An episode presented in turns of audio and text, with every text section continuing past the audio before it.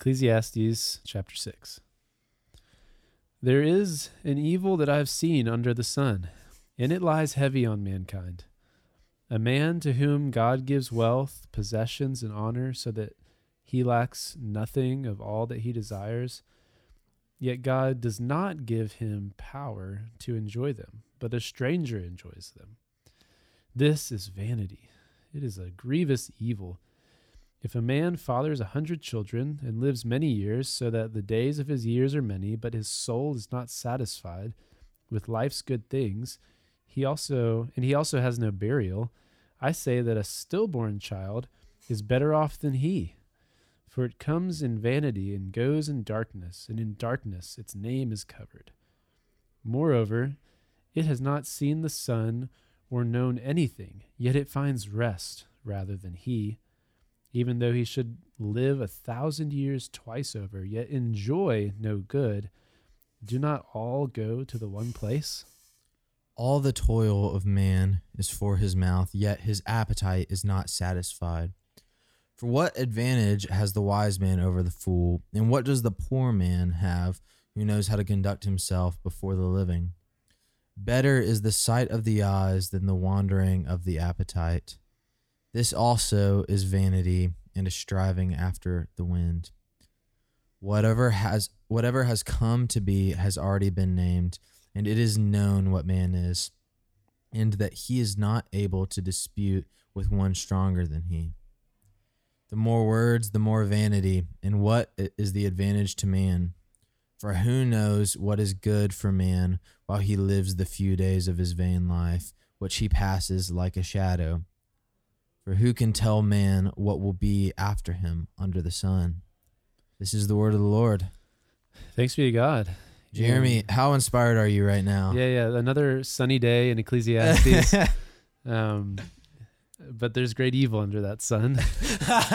and he has seen it. And um, yeah, you know, this this passage says some things. I'm sure you're wondering. Is so is is, is it does the Bible teach that it is better if no one ever existed. Hmm. um, mm. Is that what this is saying? Uh, yeah. I'm curious. What are some of your thoughts on that? The the metaphor of comparing this, I'll kind of kind of call him the hustler. You know, he's like constantly hustling, building up wealth, the and not enjoying it.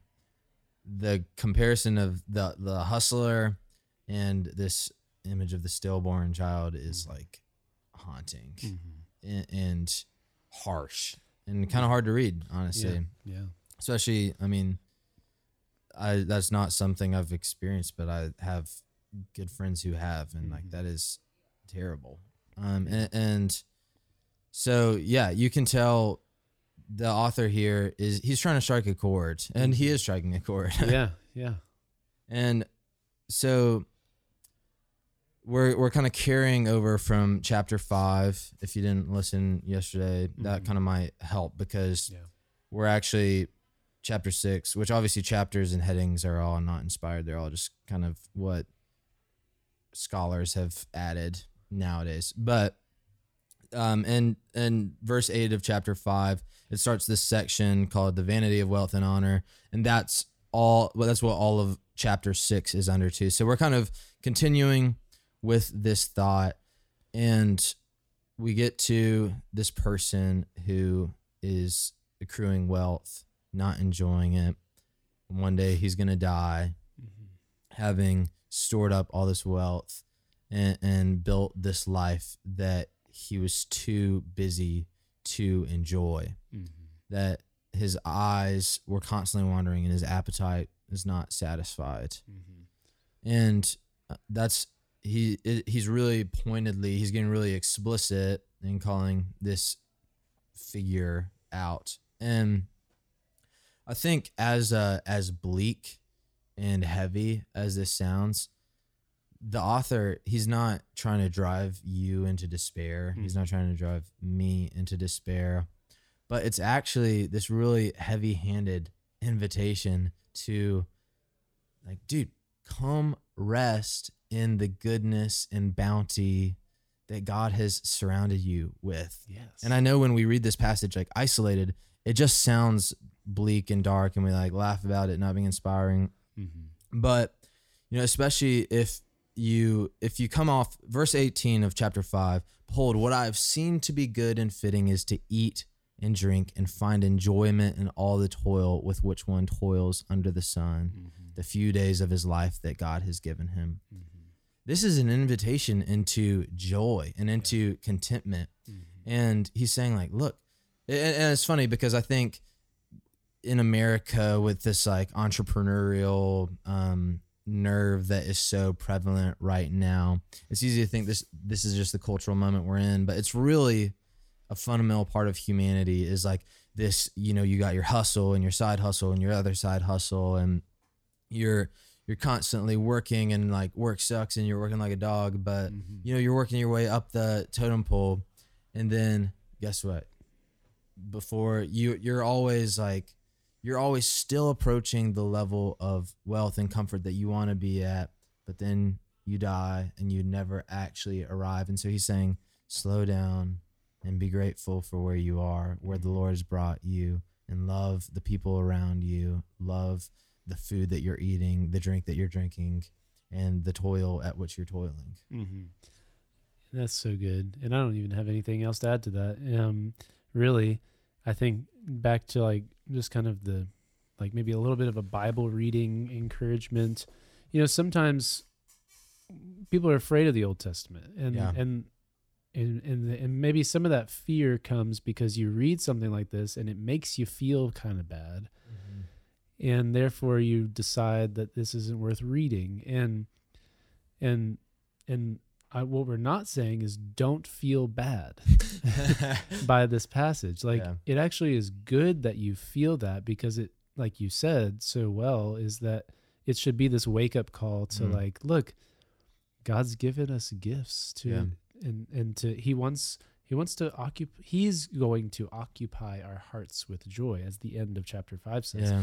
And so look to him and and find joy ultimately in him Mm. and and kind of be woken up from uh this this fruitless toil uh, Yeah. that that doesn't result in joy and that ultimately you'll find out doesn't result in joy. Because really at the end of the day we are pursuing joy. We are pursuing satisfaction. Like people want to be happy yeah um, and I think that's why we chafe at this kind of passage. But it's like you said, Yeah. it's it's ironic that he he uses this like sadness to wake us up yeah. to the opportunity for happiness. Yeah, that's a great word and an encouragement reading the scripture. Mhm. And I think it's a two sided coin. Like if I read this and am drawn to annoy it, or sorry, drawn to avoid it, Mm-hmm.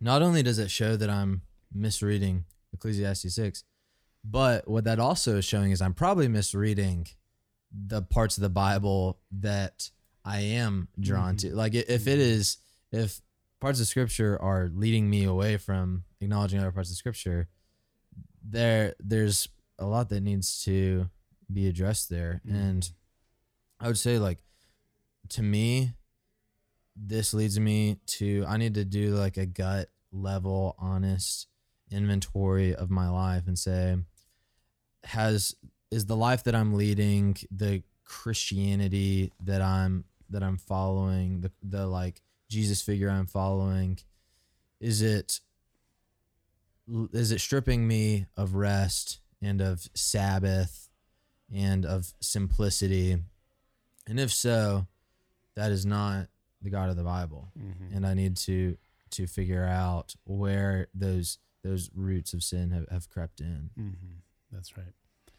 Well, I'll just read this verse 12 here and we'll end for today. For who knows what is good for man while he lives the few days of his vain life, which he passes like a shadow. And the truth is, um, the Lord knows what is good, Mm, and, um, and we can look to him. Yeah. Well, for Will Carlisle, Jeremy Brooks, thanks for listening. Thanks for listening to Our Daily Rhythm. I'm Jason Dees, one of the pastors of Christ Covenant, and Our Daily Rhythm is a ministry of our church designed to help you more faithfully and effectively meditate on God's Word. If you ever have a question for us about one of our Bible readings or one of your own Bible readings, please don't hesitate to text us at 404 465 1737. Again, that's 404 465 1737. Or email me directly at jason at christcovenant.com. We'll meet you again tomorrow for our daily rhythm.